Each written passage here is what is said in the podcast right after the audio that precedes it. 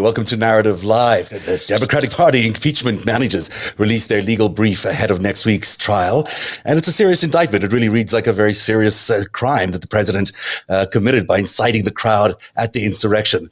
But it's a very narrow view of what really happened and what really led up to the insurrection on January the 6th. And tonight we're going to do something really special. We're going to take a look at how we got to this event, the January 6th insurrection, but also the national security threat that it's left behind. And we're doing something really special. We're going to do a timeline from September-ish all the way to January the 6th, looking at all the key events. And we're going to do it with two of the best reporters in the business who cover the extreme far right. One of them is on the right of your screen there, Michael Hayden, Edison Hayden, sorry, Michael Edison Hayden from the Southern Poverty Law Center. Hi, Michael, how are you? I'm well. Thanks for having me. It's great to have you on. And later on, Luke O'Brien from Huffington Post will join us as well.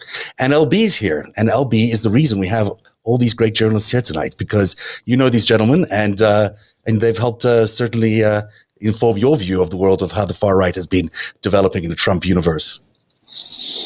Yeah, and um, you know, and the audience has been hearing me say every time the the hard right or the extremists come up, Michael, I'm dropping your name and I'm dropping um, uh, Luke's name because the audience is, you know, like who do we follow? Who, what journalists should we listen to? Um, and so, uh, you know, it, it, it's a it's a real honor that you've come on and um, and just to even share your insights and, and share your perspective with everyone. Uh, I think is a lot of folks here that are fans and um, and some new followers that uh, hopefully can get this sort of level of uh, understanding of what we're looking at, what has always been present in our in our uh, body politic and our discourse, and um, and not kind of collapse at all. I feel like what Michael and Luke do so beautifully is they really help us with the distinctions um, that we uh, between these folks that are getting radicalized, folks that are ex- in extremist groups, folks that are maybe more militant, things that we can really classify as being hate groups. Um, it's a it's a menagerie, and and people coming in for different reasons, um, and you know, it, within our body politic, and it's great to have Michael and Luke to help us sort through all of all of those different people. Absolutely. All those different I would say that Luke is not here yet, obviously, but um, this yeah. will be like a replacement for our very long nightly conversations, which would be which would serve as a very forbidden podcast, probably get us in a lot of trouble. Ooh, uh, that's nice. We're getting eavesdropping on that. Long, you, you, can ask them about that. They go until like two in the morning sometimes. Luke oh, and wow. I are uh, very aggressive phone talkers who have known each other for a while. And I would just say that we appreciate um, readers who got it, you know, before the insurrection. I think that's important to to pay that back. You know what? Um, we're going to ask him about that phone call right now. Because Luke, hey! how you doing? You made it on time. Hey, friends. How are you doing? Yay. We're listening to we're listening to uh, Michael tell you about tell us about the late night phone calls that you guys have that we're now eavesdropping in officially. Yeah. yes, that's all they get. all right, let's get started. We're so, not going to say anything to get us in trouble here. Oh, well, I yeah, no. Well, no. we're glad you're both here. We really are very thrilled you both are here because it's going to be an interesting night of putting together this timeline. So, the furthest back I could find any reference to uh, to the insurrection or any plotting by the any of the Trump family or the Trump associates was September 10th, which was when Roger Stone shows up on the Alex Jones show and starts talking about, you know, the Insurrection Act, starts talking about martial law, starts talking about arresting certain people like Mark Zuckerberg and Hillary Clinton. Um, and I think that's probably the earliest piece of, uh, of business we saw from these guys in terms of this idea coming up. Do you, do you guys know if this came up, if, if the idea of the September, oh, sorry, of January 6th came up before in any way? Well, there's, there's always been the, an idea of uh, laying siege to, to the federal government. I mean, that, that's been uh, circulating in far right extremism communities for a long time. Uh, but but there was there's ample chatter um, about the January 6th attack. I'm not. I'm not sure. I'm not aware of specific plans um, prior to uh, September 10th that I saw. I don't know. Maybe maybe Michael's got some other stuff, but uh, certainly you know, by the time the Stop the Steal campaign got off the ground, which would have been early November, there's there, there you know these extremists start talking about um, putting together a plan to to go after the Capitol. It makes sense because that's around the time when it became abundantly clear that Trump was not going to win the popular vote. He had almost no chance of winning the popular vote. Right? I think it was like 0.5 percent chance mathematically, something yeah. like that. And um, even within a range of potential outcomes, he looked uh, increasingly improbable that he would win the election at all in September. Um, and then obviously, you know, he the range of outcomes included this, where the polls were off in some cases by five or six points, but still he was soundly defeated. Um, so I think it would make sense that they were beginning to lay the groundwork for the situation where they just could not pull off that electoral college victory. Right. So it's 33 days before the election. Here's Roger Stone talking to Alex Jones. Both of these characters feature quite widely in the story because they seem to be among the chief plotters. Uh, the video is courtesy of Alex Jones, so ignore what you're seeing on the screen. But the the audio is really what we need to be listening to. Here's what uh, here's what they had to say when Roger Stone appeared on Alex Jones. Plan. I don't want to overplay the, the facts here, but if someone will study the president's uh, authority in the Insurrection Act and in the, his ability to impose, impose martial law. If there's widespread treaty, he will have the authority to arrest Zuckerberg, to arrest uh, Tim Cook, to arrest the Clintons, to arrest anybody else who can be proven to be involved in illegal activity. I do not advocate uh, preventive detention, but people who commit crimes, I think they can continue to get away with it because we have two-tier justice are just wrong. Well, let's be clear. when we have a CHICOM backed big tech running slave camps in China, belligerently trying to steal the election, and they've pressed the attack and they won't stop. They believe in a game of chicken. They're about to win. I've never heard you, and I've seen you back 40 years ago on TV, talk like this. You're not an alarmist. You're a realist. This is the wheelhouse they've taken us to. Well, the Republican structure in the states and nationally is not prepared for the aftermath of this election legally or politically. They're not prepared. There's going to be widespread, obvious, blatant, flagrant illegality. The authority exists to stop that. It will have to be used if necessary.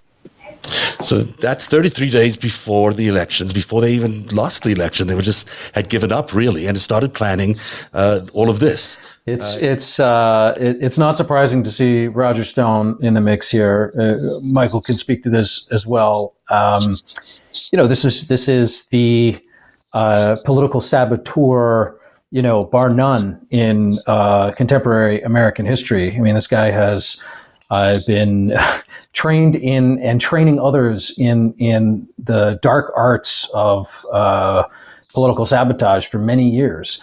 Uh, and and you can go back just uh, four years ago uh, when Roger Stone came up with uh, this this slogan, this "Stop the Steal" slogan, uh, as a way. And, and, Michael's done some reporting on this. It's a way to undermine. Um, you know, first it was to undermine other Republican candidates in the primary against Donald Trump and then later it was to to go after uh, the Democrats uh, in the general election. And you know, this was all uh, an attempt to cast doubt on the legitimacy of of, of you know our our our, pro- our democratic process.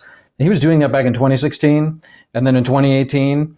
Um, the same slogan, that, "Stop the Steal," he was using in 2016 yeah. and 2018. He, he, was, he was. So, so, uh, so actually, this guy, the guy who or- orchestrated uh, this entire Stop the Steal uh, protest movement for 2020 field tested this slogan uh, in 2018 in, a, in a, a, tight Senate runoff in Florida.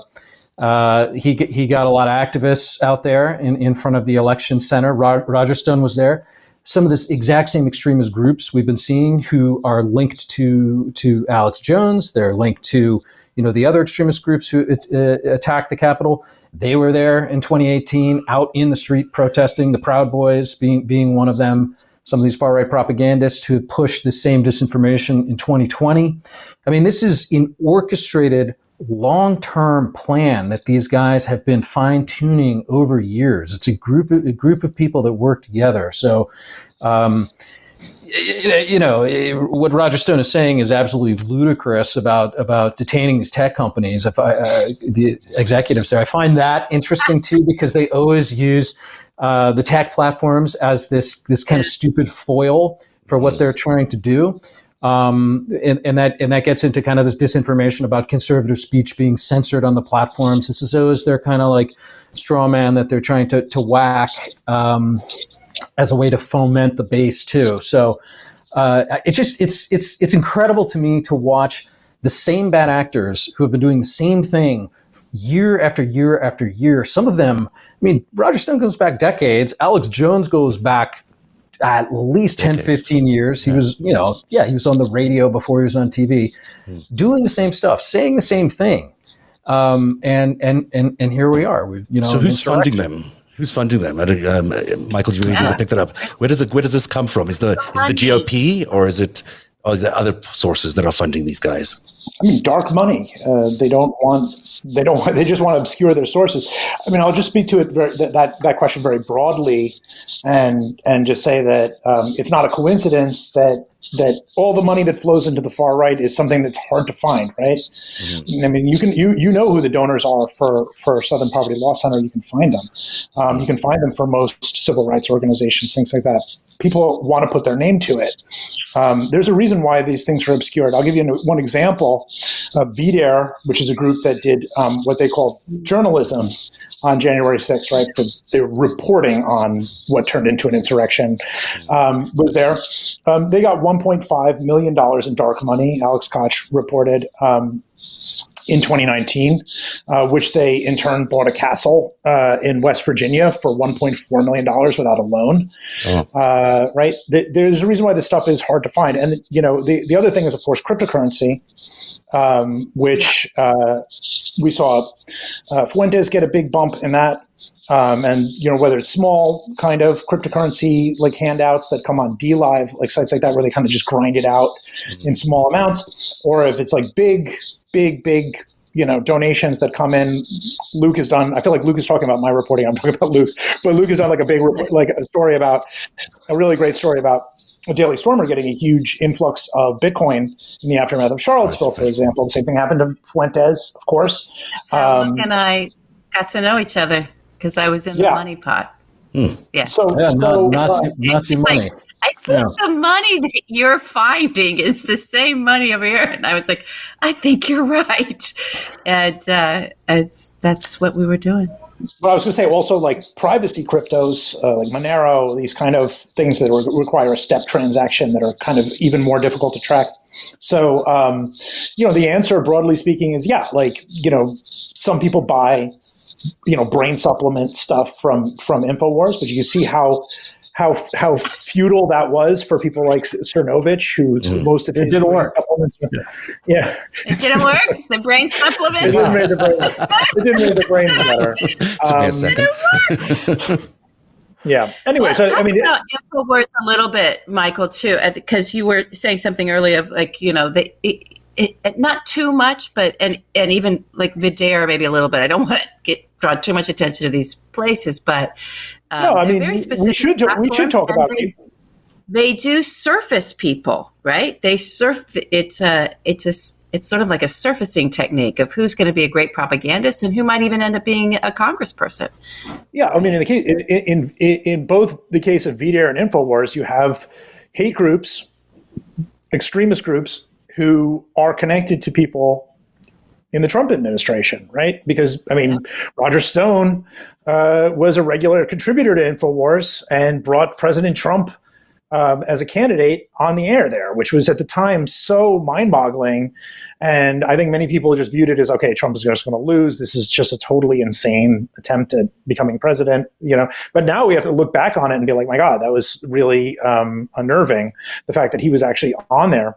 But um, Jack Posobiec, who we we we talk about um, quite frequently because of his connections. He was a contributor to Infowars, and he's connected to all kinds of Trump administration officials, and um, you know, just a lot of people with roots in the Trump uh, movement. And then the same thing with VDARE, connections to Stephen Miller, connections to Julia Hahn, who was the deputy press secretary at the end of her term and is now working for Senator Bill Hagerty of Tennessee, which is a something I've got to draw attention to. It's like these guys, you know, I get irritated when they make me write a story.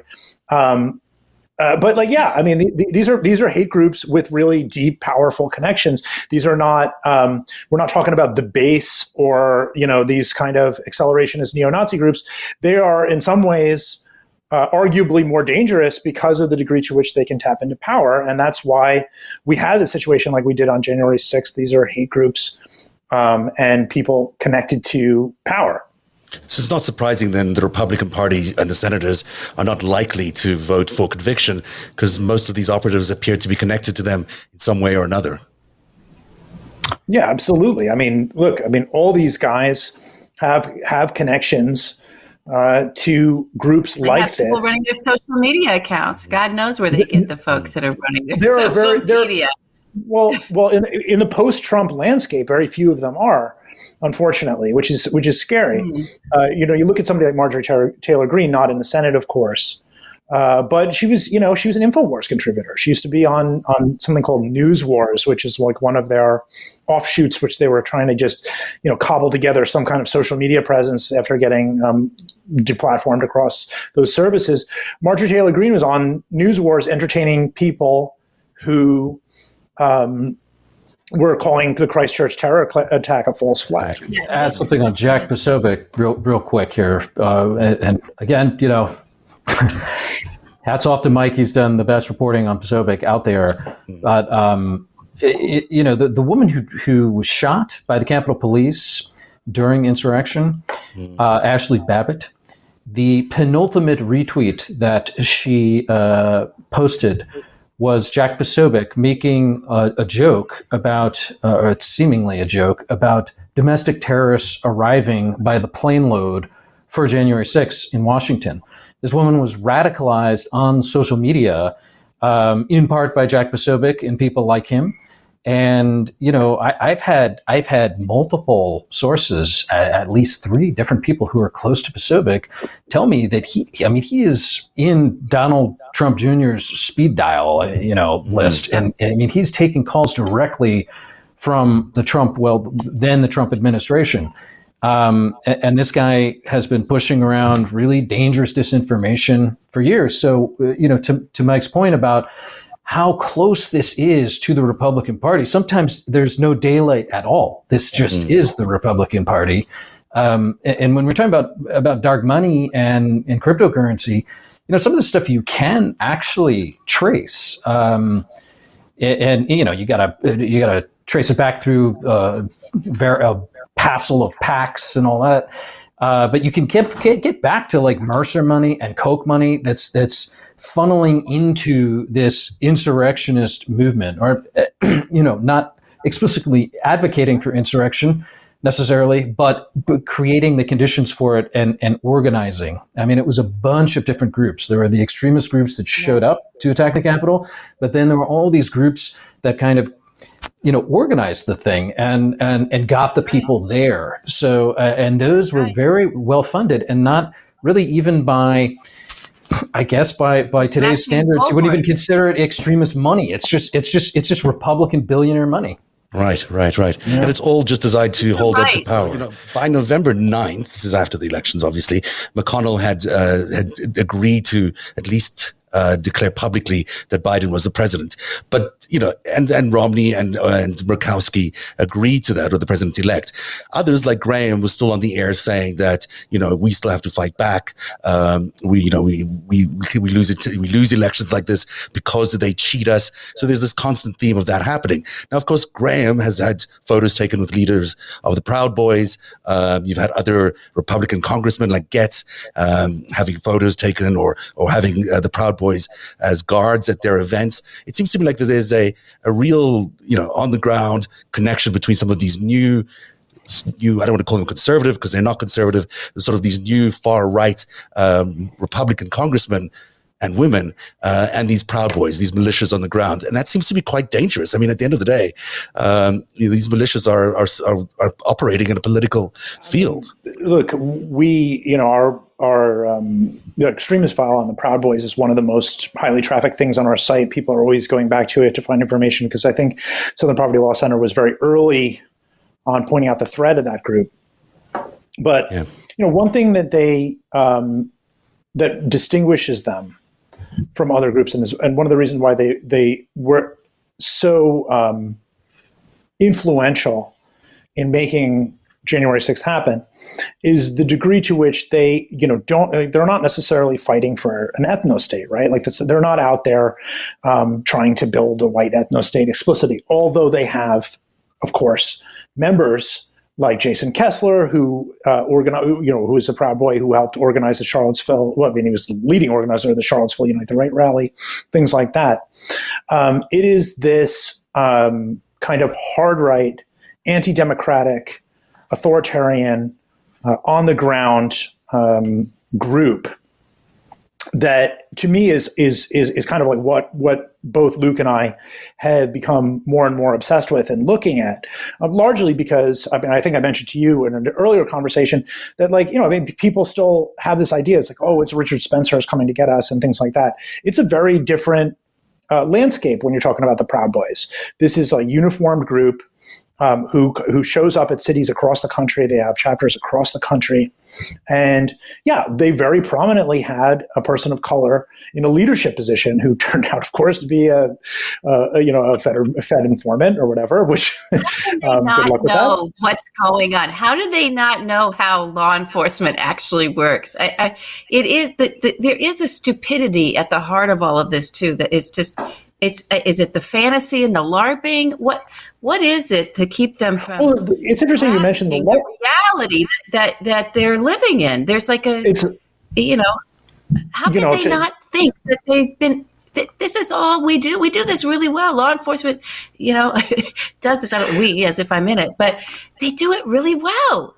They know how well, to I get mean, in to give you a kind of like I, I don't want to go into like a lewd direction or something, but like if you if, if you're like fantasizing about like oh I'm going to have an affair or something like that, right? Like it's it's like this you know this this ongoing thing that is just you're cultivating and cultivating and cultivating, right? Something like that, and then all of a sudden now you're doing it, right? And now there's all these new complications. There's all kinds of new things. You're doing this thing and whatever. Um, I think the real danger is now after they are already having done it, right? Because like they're they're sort of memeing into reality this kind of yeah. fascist thing, right? it was like a tit- reality. Exactly. Like it, it's a kind of like the titillating desire was was there for so long, and they just yeah. kept, yeah. you know, getting themselves more and more excited about doing it. And now that it's out there, they are that, right? Now it's different because they're going to get much better at, at, at, things exactly like you mentioned there, right? They're going to cover well, their tracks better. They're going to be so real, and yeah, they've had the experience is real, and now they can they can operate in this in the realm of reality. Is is I, I think it is very dangerous. You remember the helicopter memes and all that stuff from 2016 and 2017? That was yes, the fantasy period. That was the talking it, talking yeah. themselves into it. What do they want, Luke? I mean, what's the end, res- end goal of, of these yeah. array of groups? What is, what is the ultimate goal here?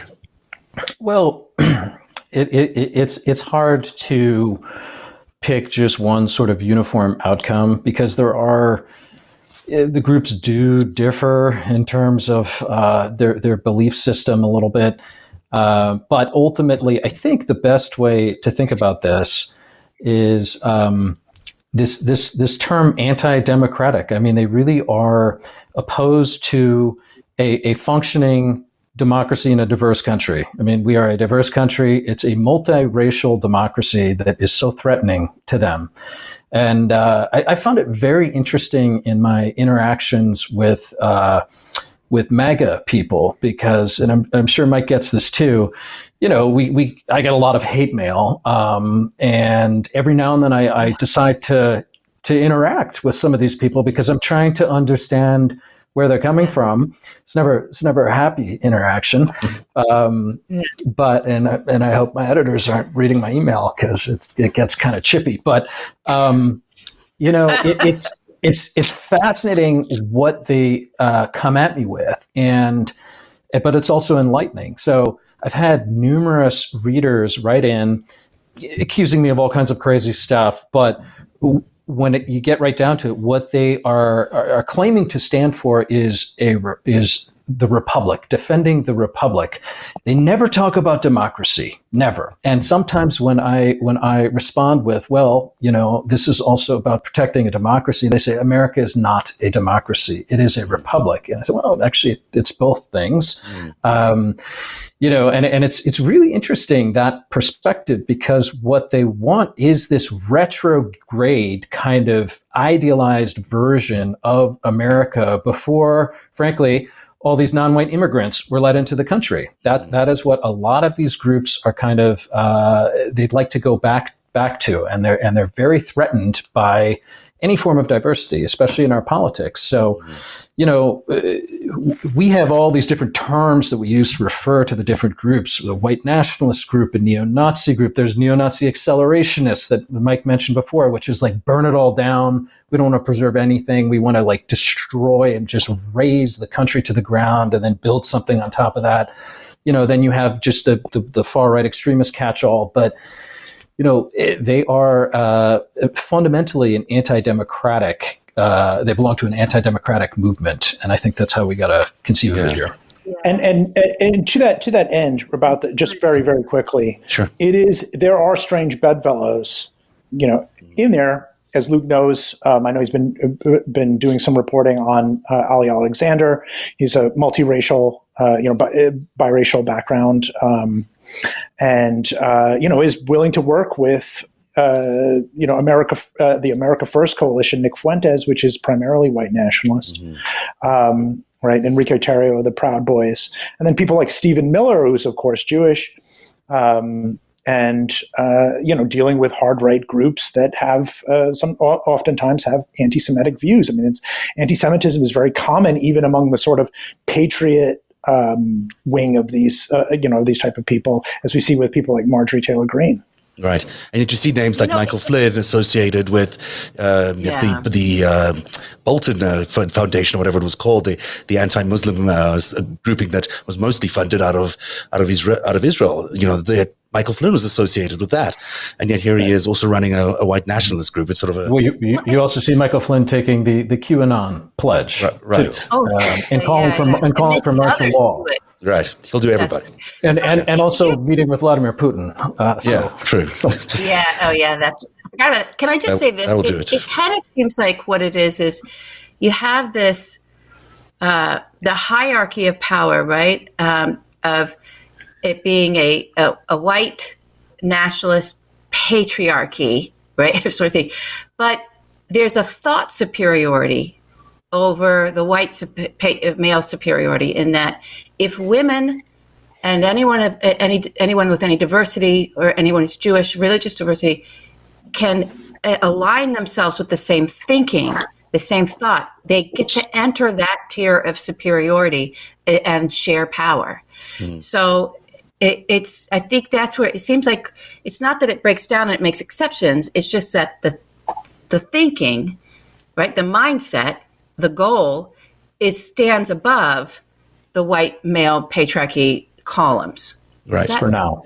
Yeah. I, I, think I, I think you brought up a very yeah. good point there that misogyny is is is uh, you know often well, a gateway drug for this stuff Mm. It's the drug. Also, we're, we're, talking about an authoritarian movement here, and they need bodies. So, over time, you know, as as as fascists gain power, over time they restrict the in group.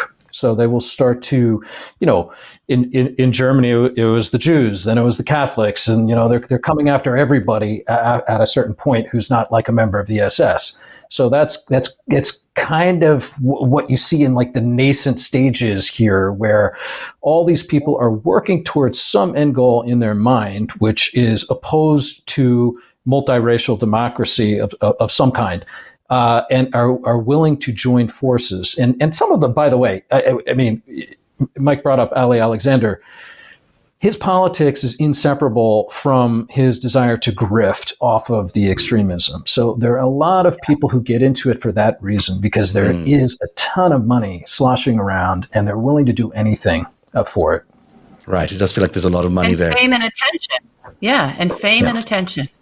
So yeah. one of the things that I thought was really interesting about this time period that we're looking at there, which is uh, the November 10th period of time, is that that is when Trump decided to um, retire Mark Esper, who was the defense secretary, and then he introduced a whole bunch of interesting people into the Pentagon. Now it's an unusual time to do this kind of giant changeover of leadership in the Pentagon, um, especially when the kind of people you're putting in there are, you know, this gentleman Anthony Tata, who apparently, amongst other things, thinks Barack Obama is the leader of a terrorist organization.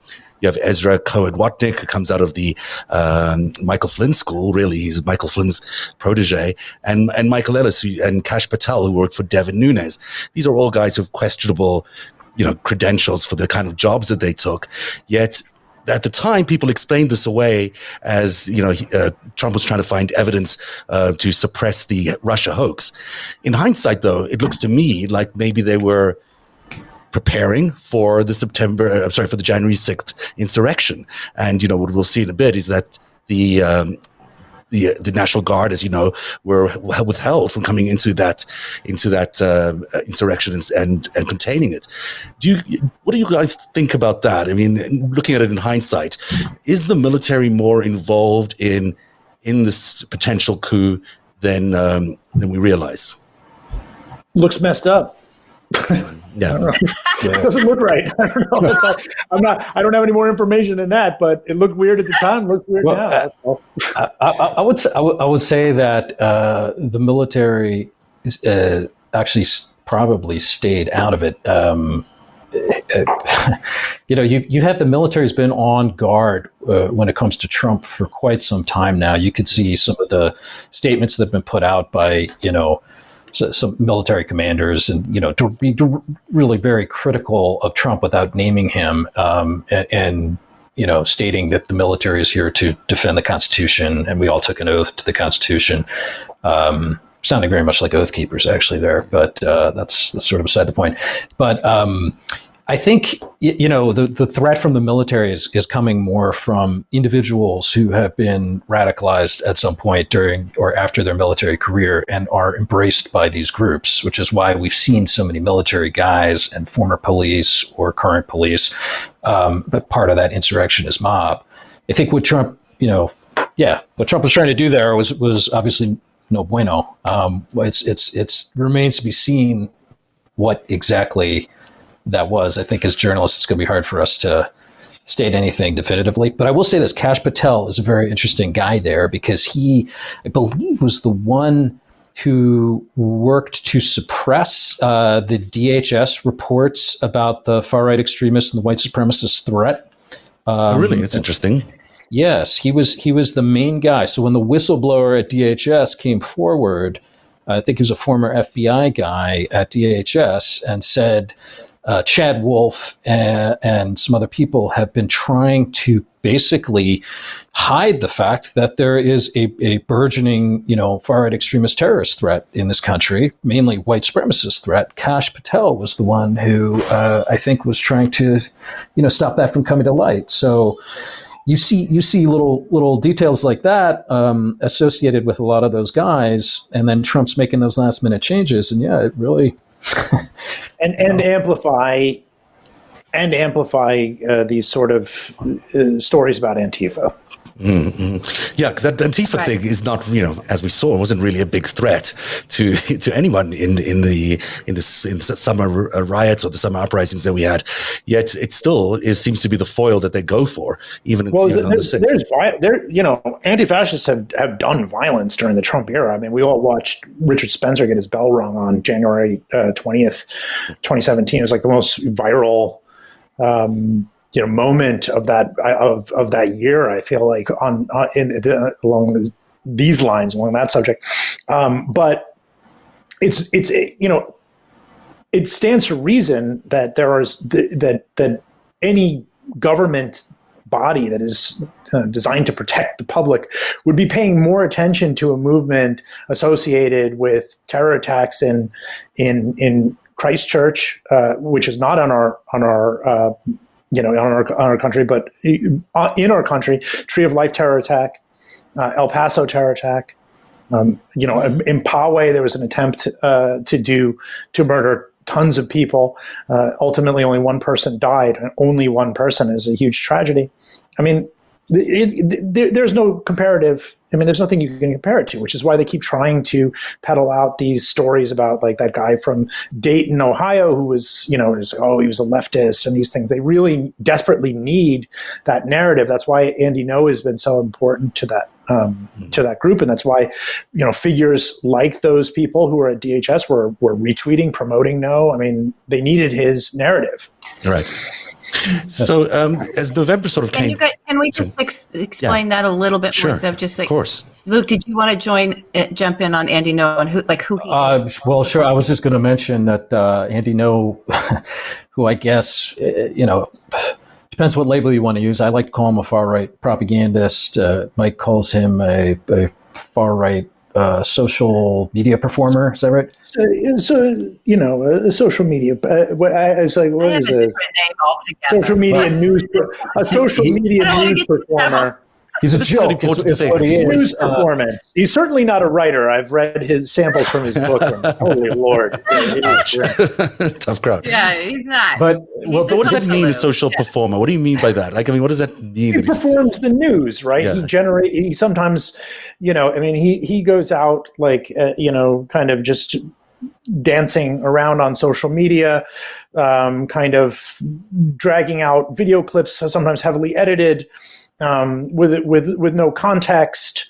Uh, you know, saying to provoke a reaction to provoke the news, really. Yeah, I mean, exactly, exactly. Like he's he is uh, in the absence of journalism, he is perf- he is performing news. He is trying to give you know a, an air of seriousness to what he does, and it gives people. He's like, yeah, I get the news from a real journalist. Mm-hmm. This guy, and, and you know, is this you know, it's very interesting. It's all the people who are like the kind of real journal. Oh, you're this guy's a real journalist. It's like people like Tim Pool, people who are not serious people um, you know, forget journalists. They're just not serious human beings. They're just, um, you know, performers. They don't. They're, they're, not like you know, mostly performing for money, um, for an audience that knows what it wants, and and they really uh, rest their um, their ammunition on on this Antifa thing. It's something that that draws huge amounts of traffic. I know from my Newsweek days how much traffic things with Antifa the headline do.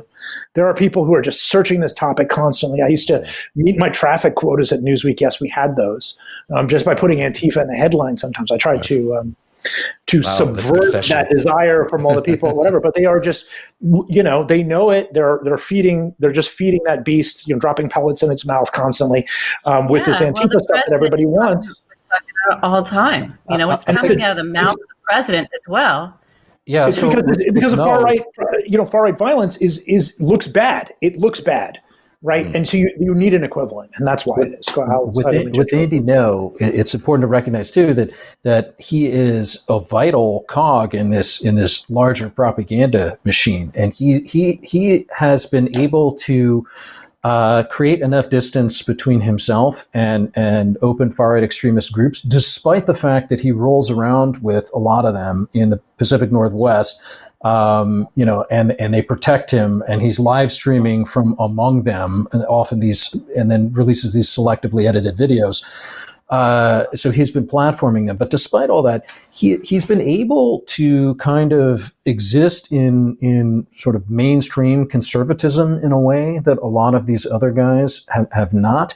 And for that reason, um, he has been promoted by the likes of Senator Ted Cruz from Texas, who it, it, was, you know, amplifying Andy Ngo on social media. Not only that, brought him to Congress uh, a couple times to testify about this threat of Antifa. Um, That's right. And and it's really kind of kind of crazy to see how this this machine that's been that's been built to get the disinformation out, how how well oiled it is and how how easy it is for somebody like Andy Ngo, who has zero journalism credentials whatsoever, um, is you know uh, seen as as a propagandist uh, by real journalists, and he's he's in front of Congress testifying about Antifa and, and kind of cementing this disinfo in, into the record.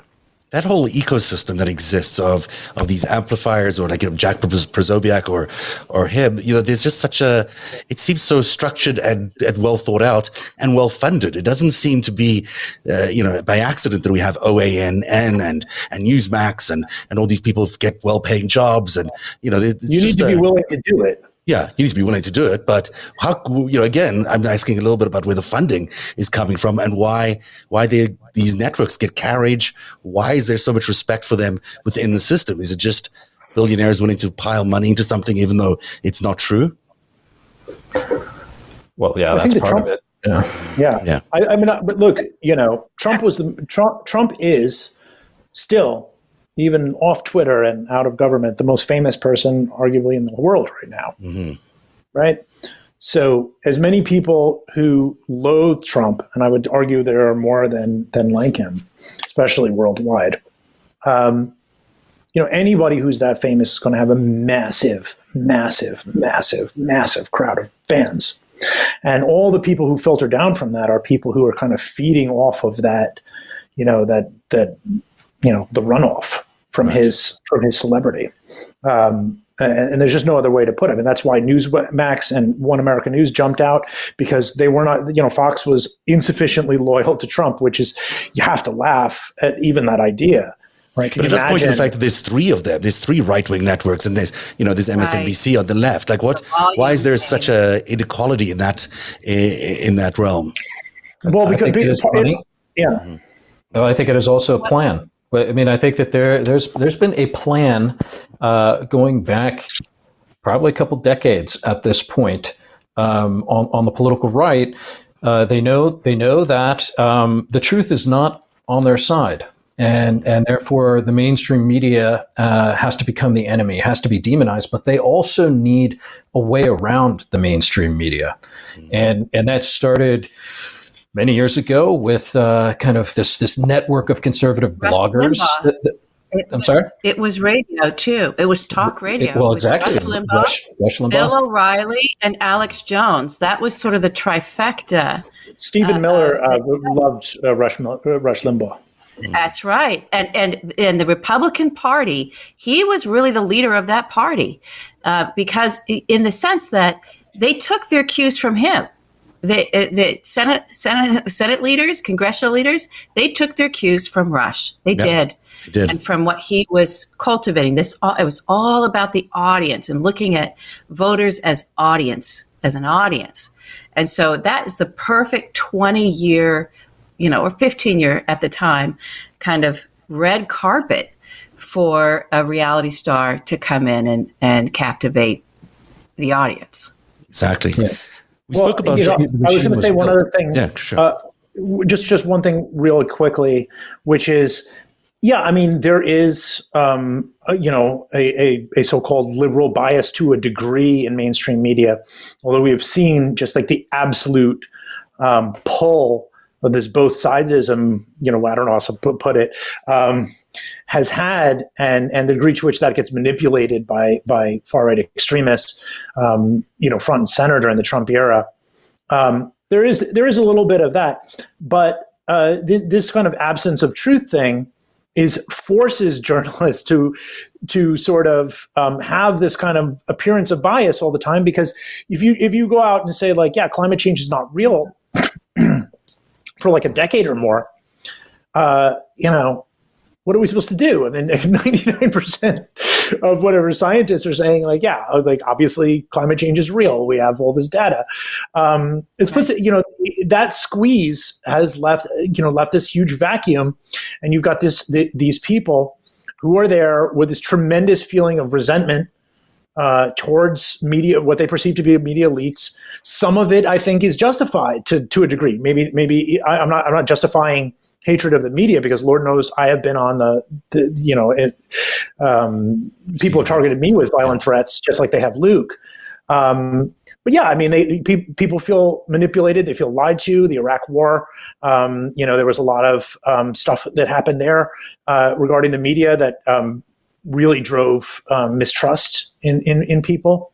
Um, but it is this, re- you know, re- repetitious, you know, litany of lies that have been told on the right that have gotten bigger and bigger and bigger, like a like a snowball rolling down. And now, it, you know, it, there, it's it's very difficult for journalists to remain objective in this in this conversation because it's basically, you know, only one side is admitting that climate change is real. That's just one example of so many different things. Narrative is funded by viewers like you. Support our independent journalism at patreon.com forward slash narrative.